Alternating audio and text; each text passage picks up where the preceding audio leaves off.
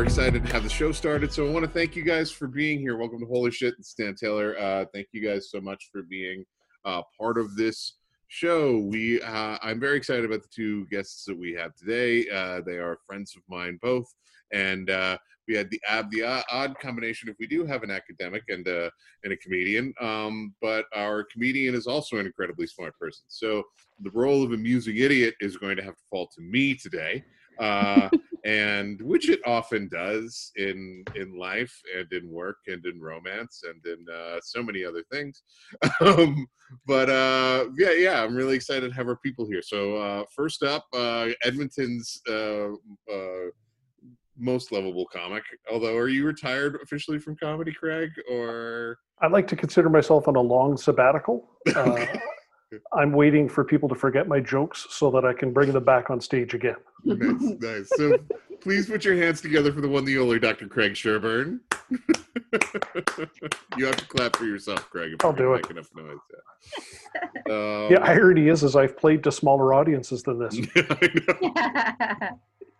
we both have and gotten paid more. Um, but uh and and also here is a, a, good friend from from Vancouver uh, and person who is taking over your internet slowly but surely. Um, please put your hands together for the uh, amazing Dr. Hillary McBride. So, uh, full disclosure, these people are both friends of mine. I knew Dr. McBride before she was Dr. McBride when you were still Master McBride or whatever, however. Which no one has ever said before. Those words have never been used. Yeah, I'm pretty sure that's not about me. Maybe in some other context. yeah, we'll we'll avoid the connotations. That's right, that. exactly. yeah. yeah but um but yeah thank you guys both for being here. Uh mm. you uh so i'm excited to to get to talking about bible stories but well, the first thing we do is we is, is we just give a background with with uh, with your familiarity with bible stories. Did you grow up with this? How does this kind of fit in with what you have? So i'll start with you craig because uh i know quite a bit about your story and you grew up very roman catholic correct very Roman Catholic. I uh, I got to hand out the Eucharist and uh, Knights of Columbus up until about 23 or 25 years of age. So I was a sword carrying Catholic. Is that what you would refer to it? I no. don't know. Yeah. Did I, you did you literally get a sword? Is I that literally thing that they're still a, handing out? A sword and a funny hat and the secret handshake. And, I'm not supposed to talk about that. Yeah. no, I was I was raised Catholic, went through Catholic schools, uh, so there was the indoctrination and all the stories and all the tales, but of course with a Catholic twist. So right. heavy on the fire and brimstone and uh, uh, vengeance side, not as much on the happy clappy Christian side. So mm. it was always mm little jealous of you happy clappy guys. oh, we had our heavy doses of shame and eternal. Say. Not unscathed. Like, I, I, I, am the kid who every time I heard a plane going over my head was just like, "That's the rapture, right?" like. Mm. There weren't a lot of planes in Charlottetown, Prince Edward Island, so that was part of the but um so the but you are craig a parent now and uh how do these like i find it interesting like are these kind of bible stories that you kind of grew up with are you handing those in any way to your children even as stories? Because you're not a practicing catholic at this point in time. I think you're a card carrying atheist or a non card carrying atheist. Well i i mean what is the phrase the older you get the less likely you are to be an atheist and uh, the, the, closer to death uh, like that's the brave atheist is the one who's on his deathbed and still doesn't embrace god. Yeah. Um, I suppose that. So I, I I think that you parent in the opposite to as you were parented um, uh, explicitly, but implicitly you carry all those burdens of of all the negatives. Mm-hmm. So we've kind of decided to not push any religion and not to address it in any way except when raised and spoken of in a kind of general spirituality terms. Uh, mm-hmm. It keeps me up at night. There is a fair amount of guilt I have. Uh, because one of the things that I walked away from the Catholic Church with was the ability to at least frame the questions, mm. to to have a basis. It's it's really it's really hard to understand what you agree and believe in if you don't have a basis uh, to move from. So to some extent, I think we've we've left that one uh, a little too long and a little too hard with uh, with my kids. I have a Mm. 17 year old son though, and the Mhm. good news is that his own reading and YouTube uh, has Oh, assisted good. in framing his own understanding of uh, of religion to some extent, uh, to some extent, and the stories that come with it. But oh, good. look, uh, it's no surprise if you watch any television, or it's all the same. What 17 stories recycled? Yeah. So uh, I think they've got all the religion they need from the Matrix Reloaded. That's where I'm going to stand. Oh no. A sequel even. So what about you, Dr. McBride? What about you, you, Hillary? You kind of grew up with some of this as well, right? yeah, I grew up with all all the Bible stories and I think I learned I learned from my parents that there was a healthy amount of play that was allowed in it. So my Hmm. dad would read Bible stories to us, like kids versions of them from you know kids books and devotionals and stuff at night, but he would Yeah. change the details ever so slightly every single time he read them. Uh, I, whether it was to keep himself amused or to see if we were paying attention, but every once in a while, uh, you know, God would be asking someone to play Legos with him instead of, you know, whatever was actually in the story. And so there was a, there was play and creativity and metaphor. And I think that without even it being intentional, gave me the permission to experience some freedom Mm. to in how I conceptualized and understood Bible stories in terms of their um how how much they were poetry, how much they were history, how much they were metaphor, how much they were uh, a people telling a story to make sense of the pain they'd gone through, uh, Mhm. all of that. Yeah. So I think I think the framework that I was given was helpful Mhm. for me in terms of being able to have flexibility in how I understand stories now. Um, and you also work in. You're still you're a clinician. You work Mhm. with clients uh, often who have Mhm. experienced and trauma and kind of body stuff Yeah. are your specialties. Does does the set of narratives we're given as a child, or be just being given a set of narratives, help us to process the that kind of thing? Is there you know, not to get ask you to choose a set of stories that we should give, but the, can you tell if someone has a, a, a narrative structure through which they're kind of filtering their own experience, or or you know that kind of thing? Is that Yeah, we're all we're all given a framework within which we develop, and the more concrete that is, the more we develop a sense of stability early on. But if we are never given the permission to break out of that framework and to think Mm. critically about it, then we can't do some of the developmental work that we need to be able to do to perhaps engage existentially with to engage existentially. Yeah. So, whether there are some people who grew up with Bible stories that gave them shame, or Bible stories that gave them the sense that they're held and loved and known and seen,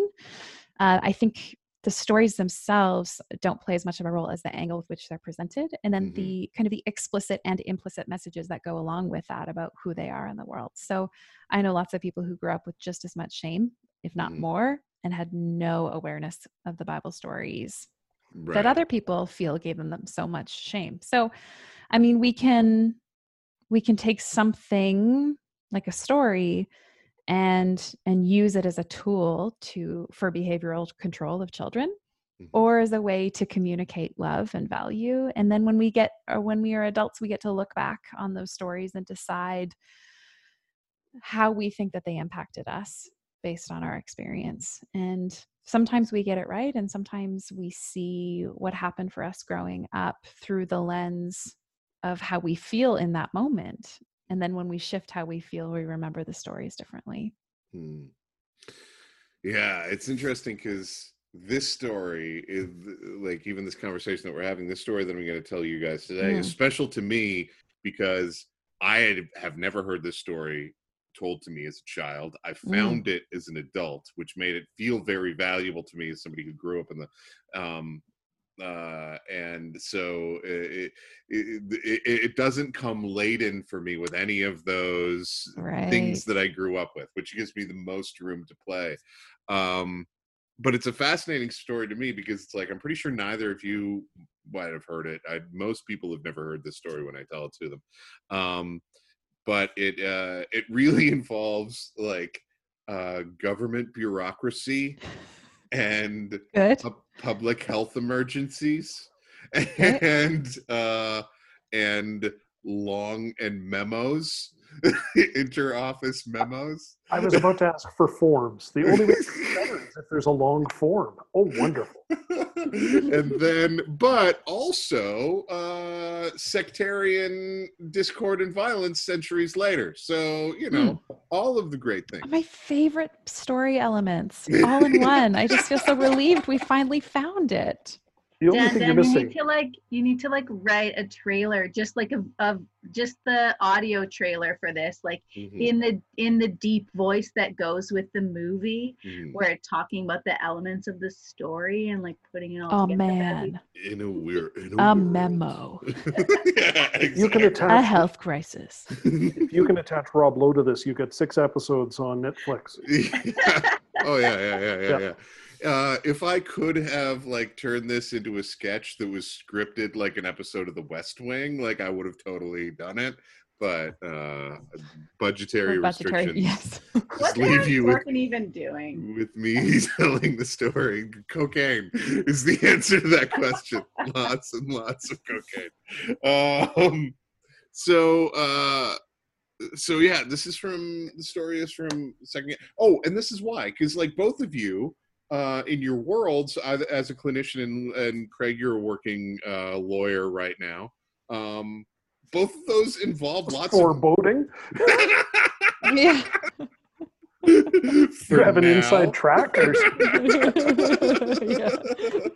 we'll see what happens by the end of the podcast. But um, both of those involve lots of memos and emails back and forth, Mm. right? Like, and there's so many Okay. stories that, like, certainly when I was a social worker, and and like the worlds end up being very similar. Start with a like, "Hey, have you thought about this email?" And uh, so when I found this, I was working at a social worker and dreading paperwork. Uh, so I think that's possibly why it hit me so hard. So the this story is uh, from Second Kings uh, chapter 17.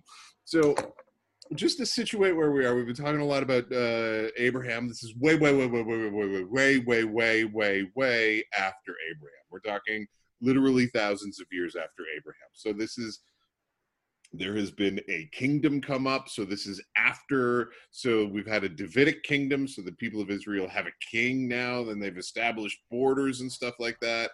And then this is even after Solomon and all of David's sons. This is after all of that. So we're hundreds of years past and We're at a time called the exile. And and what happened was uh, Assyria came. This is the historical fact. Assyria came along and trounced the entire area uh, that was considered Israel at the time, and basically said, "Get out of here," because that's what Assyria did. Their uh, their main source of government funding was plunder, and uh, that's kind of how they worked. Now, the way that the Israelites, the, the people of Israel told the story was that like they had disobeyed God, and Assyria, and God had allowed Assyria to come and crush them as a, uh, a, w- a way to remind them of, of how they ought to be living. So, um, and what so what? But what we know Assyria did at the time, what the what we're told in the text is that basically they took everyone who lived there and sent them as refugees to another place. Because if you were in another place and you wouldn't feel the connection to the land, you don't feel the connection to the people around you.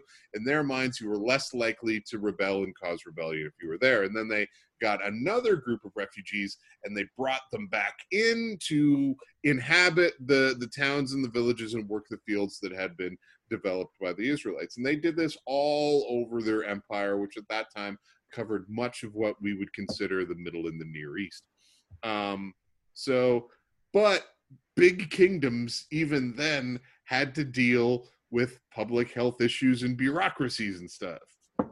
So the way that this story is introduced to us in First Kings is they they brought this group of people and they're they've they're inhabiting the towns of Israel, and then a memo was sent to the king of Assyria, and the memo read, "King, the people that you have sent here are doing fine.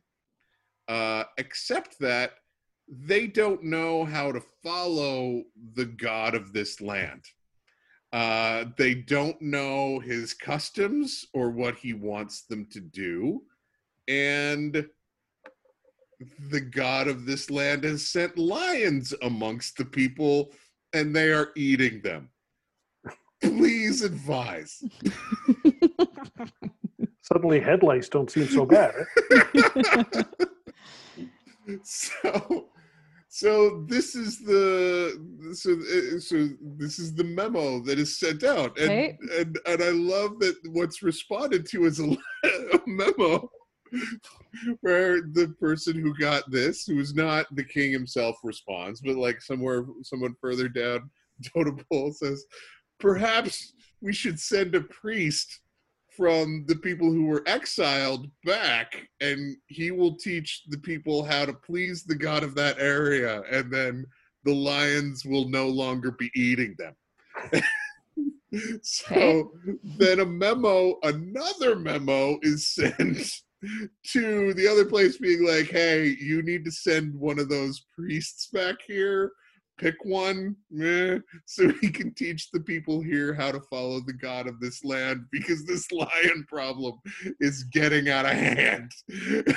So this is what happens. They send someone back. Now as people who have lived in kind of a public health and a, and a memo world both as a scientist and as a clinician i'm imagining how would you have framed that first email to be like like a couple of questions that I'd like to brainstorm together. How many lion attacks do you think constitutes a public health crisis? Like, it's got to be more than one, Mm. right? Like, There's a, there's certainly a certain limit. Uh, I think I can appreciate as somebody who's operated in a number of large bureaucracies, the the standard format that survived through thousands of years. Uh, hey, totally respect your decision. You're doing great. You're doing great there. One small thing, uh, and I, I don't know how to mention this, uh, but the people you sent us, wonderful people, a, a little bit heatheny, a little bit more heatheny than we expected, and uh, we think that they're carrying a terminal case of lions.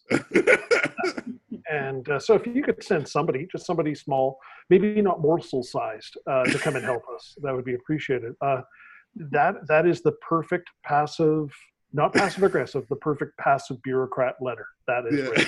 right. I love the the sandwich starting with you're doing great. Small problem. yeah, crops this year are looking fine. Uh, new refugees are coming in and have assimilated and taking over the village as well. So you should be expecting some stuff into your coffers this fall, except for The only thing it's missing is a local sports reference. yeah, exactly. A small number of people have been affected by a lion problem.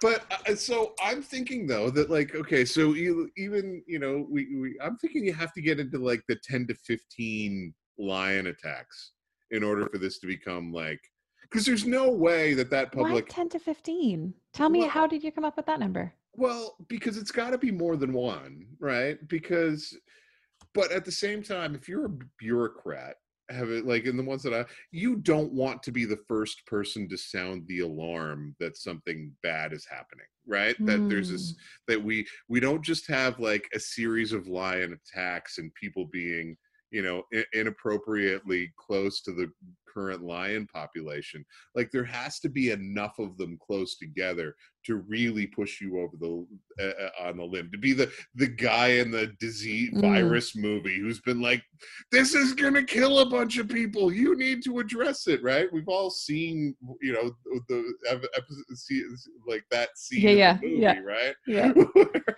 Everyone's just laughing at him. You don't know. So i'm I thinking think- 10 to 15 it could have been higher i don't know what what what do you guys do you have a different number or Yeah, no, you're, you're forgetting the important thing, and it's the distance from the person writing the memo is critical because we all know that the Mm. ratio it's directly proportional.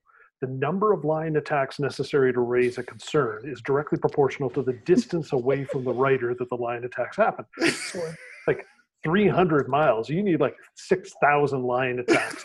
It's your neighbor. Mm, I mean, you're starting to write that That's email a great right point. away. Yeah, Why- that's true. Like you just have to have a lion attack uh, within a mile, I think. And it's like, you know what? This is this is of critical importance to me now. Politicians being what they are.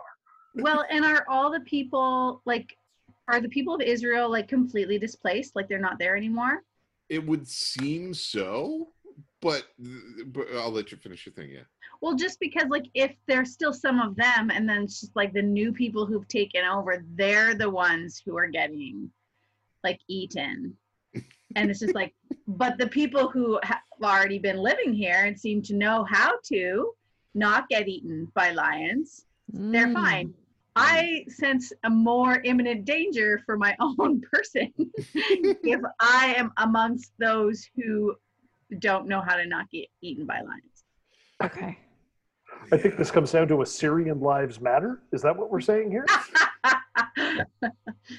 yeah. So go ahead, Dan. No, go ahead. I don't. Sorry. I, I yeah.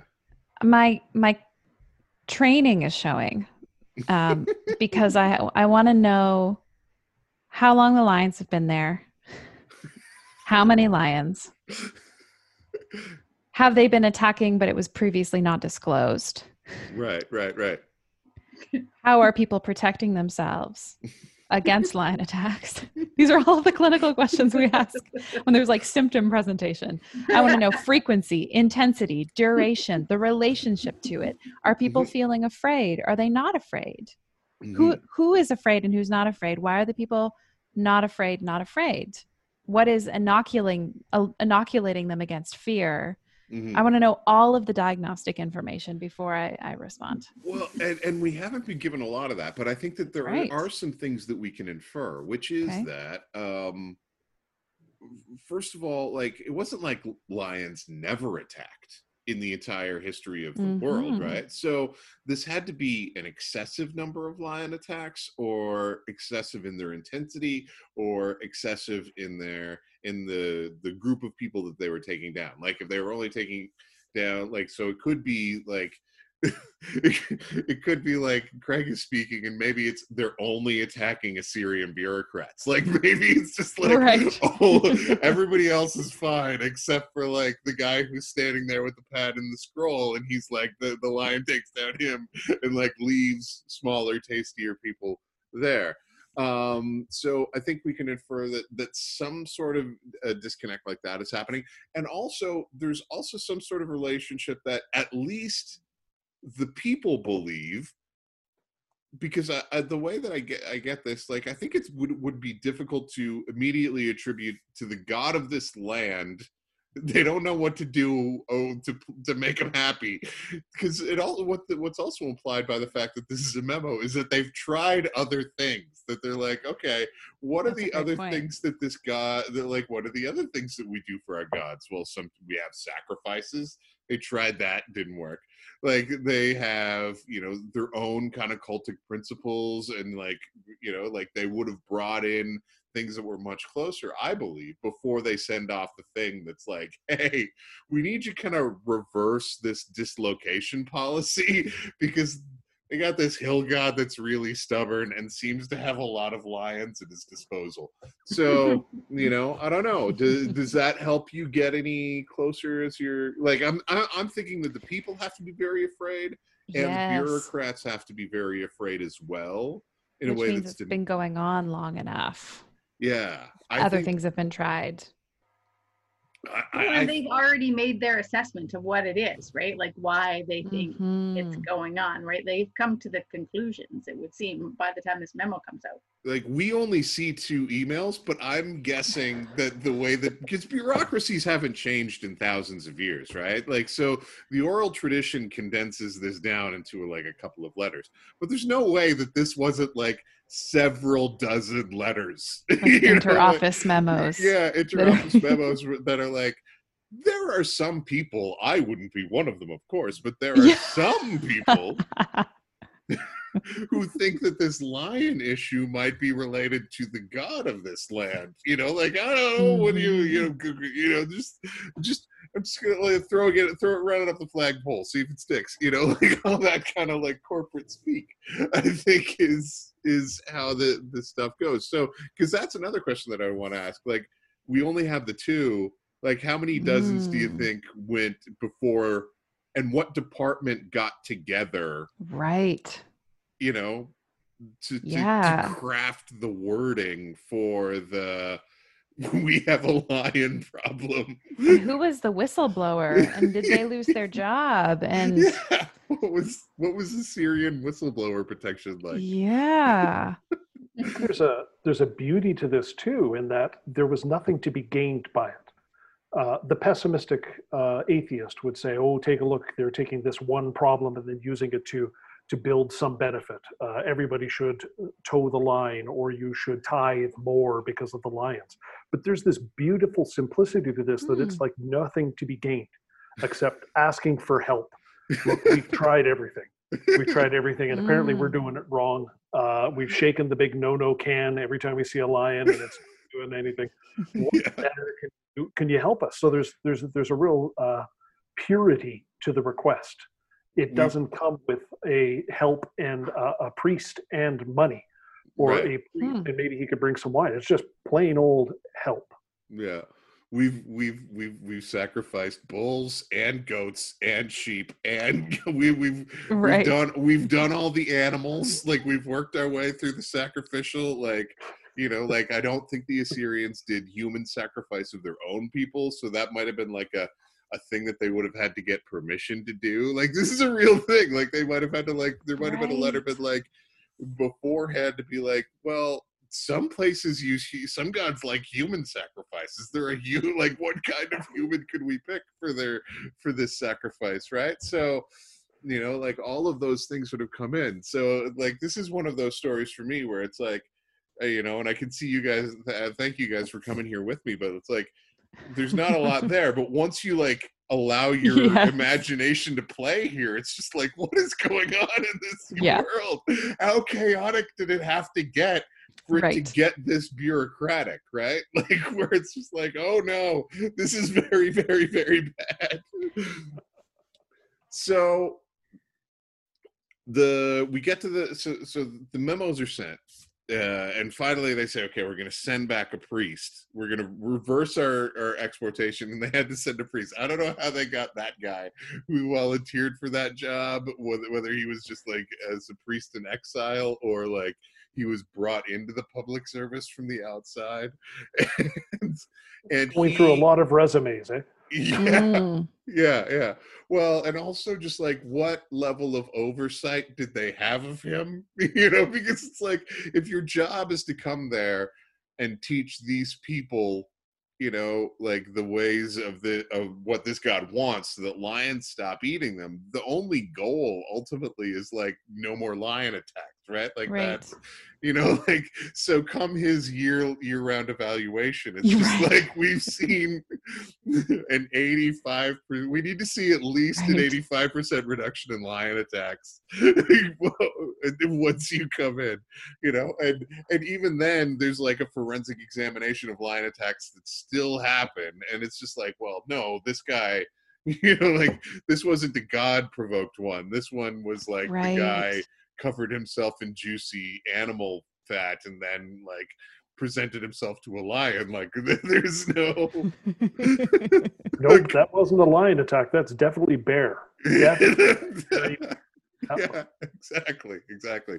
You yeah, can but the performance review, what's on his like three month evaluation? I like that question. Yeah, I think that that's Also, I want to see the syllabus for this class that this priest is preparing to teach everybody how, like, how to, How to avoid not- lion attacks. because Yeah. we don't hear that everybody got circumcised, right? Which is kind of a thing that was important at other times and has already been discussed on this very podcast. Is that like occasionally it's like uh, circumcision seems to be the thing that that that that pacifies the God who's sending in the line, but we don't hear this story. And, and like again, that's one of those awkward public meetings where I can't imagine that that's the first thing. Where it's just like so like I'm a, so we have Dr. Hinshaw in Alberta, who's uh, sort of Mhm. become a folk hero.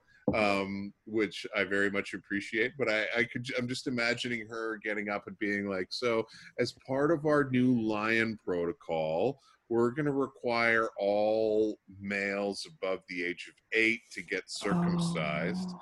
So that's going to be happening. Please, like, sign up for your, your appointments." yeah.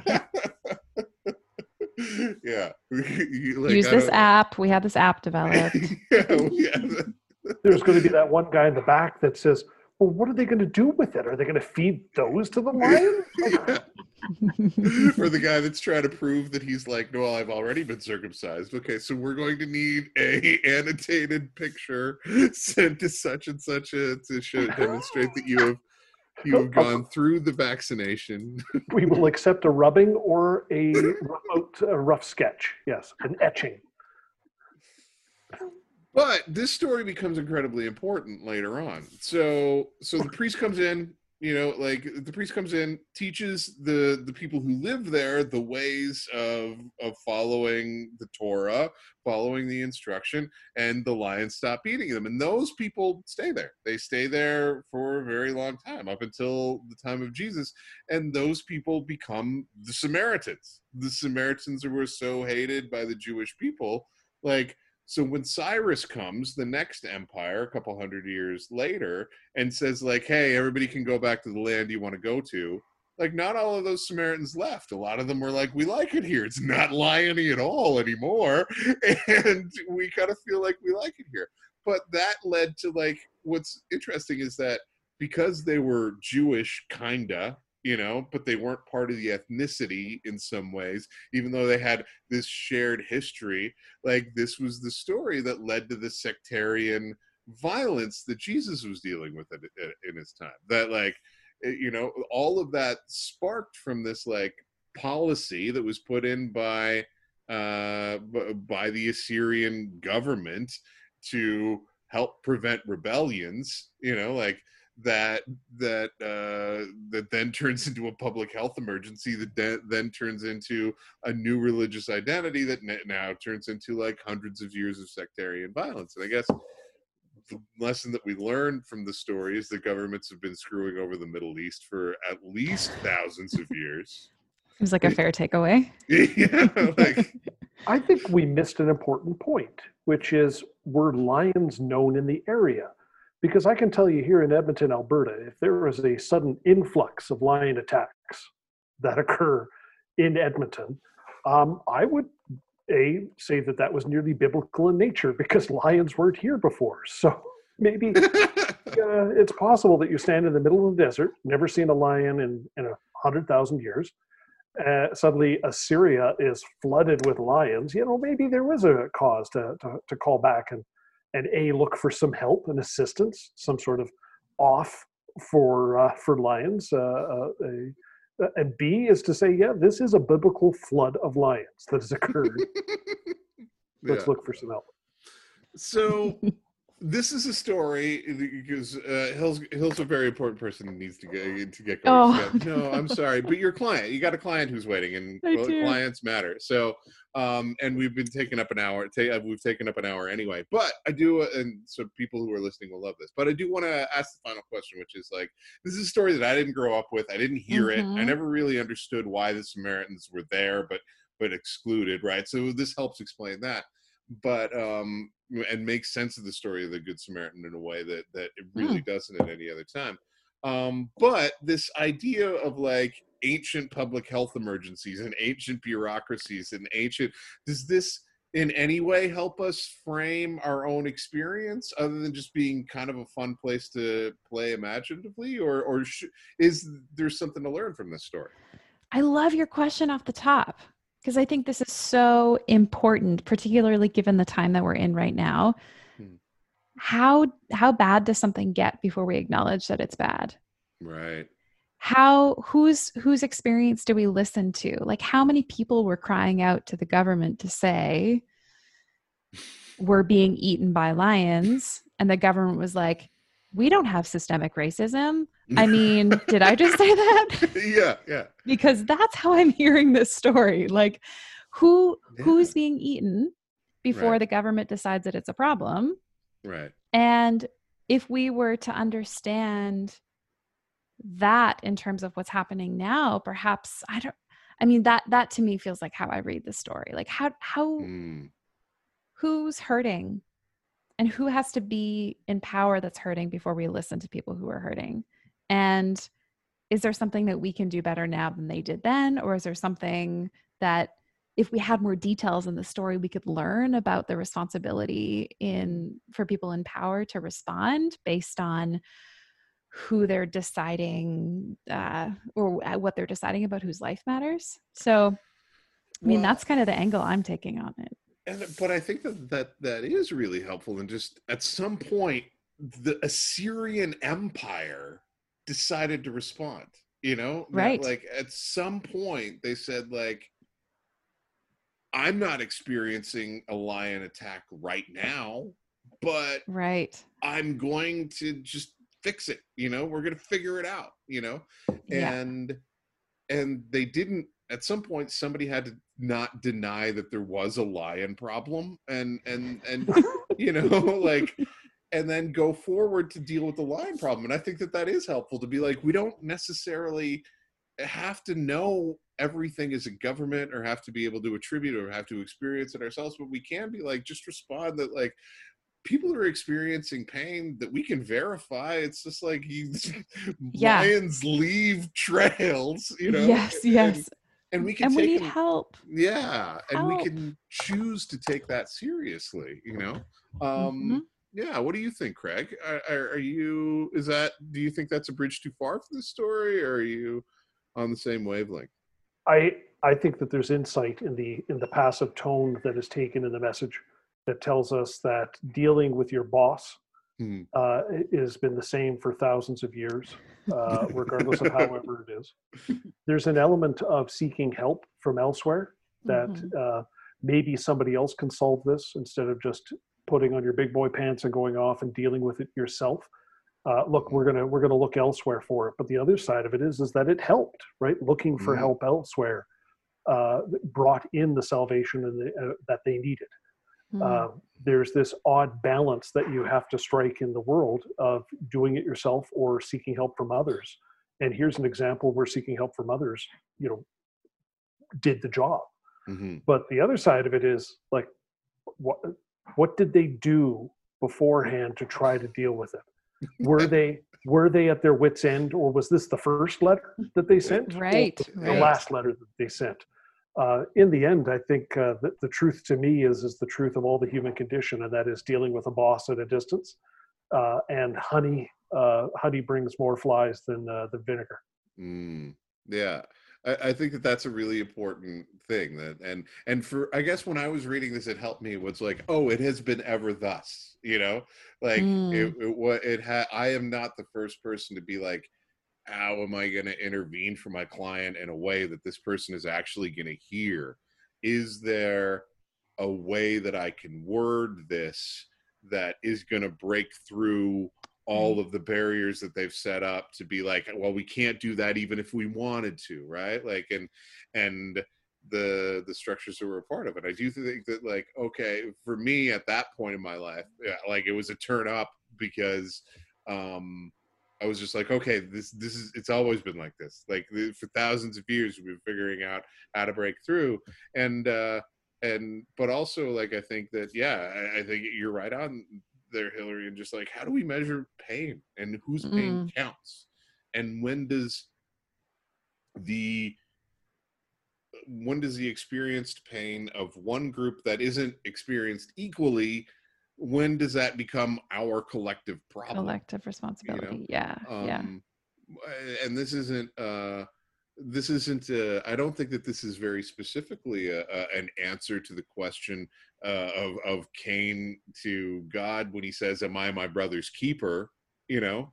But at some point the assyrian empire said okay this is our problem. Right right. You know? Um and i think that that that to me is a worthwhile thing is that sometimes it is our problem even if it's not you don't want it to be you know? Like that that Mhm. at, at- there is a certain point where things become our problem. Um yeah the uh, slight the slight imposition of everyone being a little bit more godly is beneficial to society on a whole. Right.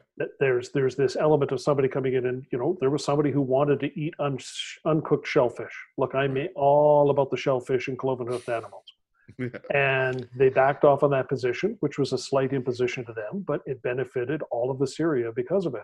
There's there's that element hiding in there as well that Mhm. you are your brother's keeper to some point. Hmm. yeah.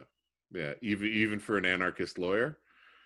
Even for an anarchist lawyer, I can tell you that libertarians don't believe in lawlessness. We just don't believe in governmental regulation imposing it upon us. But then again, governmental regulation is paid for most of this house, so I don't know where my position lies. Yes. All of us are cheating. Um, well, thank you guys so much for being here. This was a lot of fun for me, and uh, I'd love to have you back on again in the future to break down any other memos that I find that are sent in the Bible. I this was thrilling and I feel so much more equipped uh, just to go about my daily life and to make a biblical reference in so many contexts. I mean, uh, in terms of like working in a university or in terms of understanding pain and suffering and my role in dismantling oppressive systems. It just really, you know, it made me better. Well, I I think that there's a scene in your movie Hill where where where like the person who is playing you is like banging on a desk in a boardroom or in some sort of hearing being like do you want to be the people who ignore the lions you're ignoring the lions right now like that's your that's your Aaron Sorkin moment in that story you know like you nailed whole- it. He's gonna be played by the blonde girl from Mr. Robot. You know, the one gonna have to go look that the up. one whose mom died from the cancer or whatever. right right right right right That girl. Okay, I'm I'm gonna go look that up. And and we know that Kyle Gass from Tenacious D is going to get the role of Dan Taylor in that. I'll have a, I'll have a, I'll have a walk-on cameo playing, being like a, telling jokes in the background somewhere. Amazing. but thank you guys Oh. for so much for being here. This is great fun, and uh, yeah, I will. Uh, yeah, uh, we'll. Uh, I'll let you know when this comes up. But uh, yeah, blast. thanks so much for being here. And, Can't wait for the next talk to you time. guys. This was Bye for pleasure. now.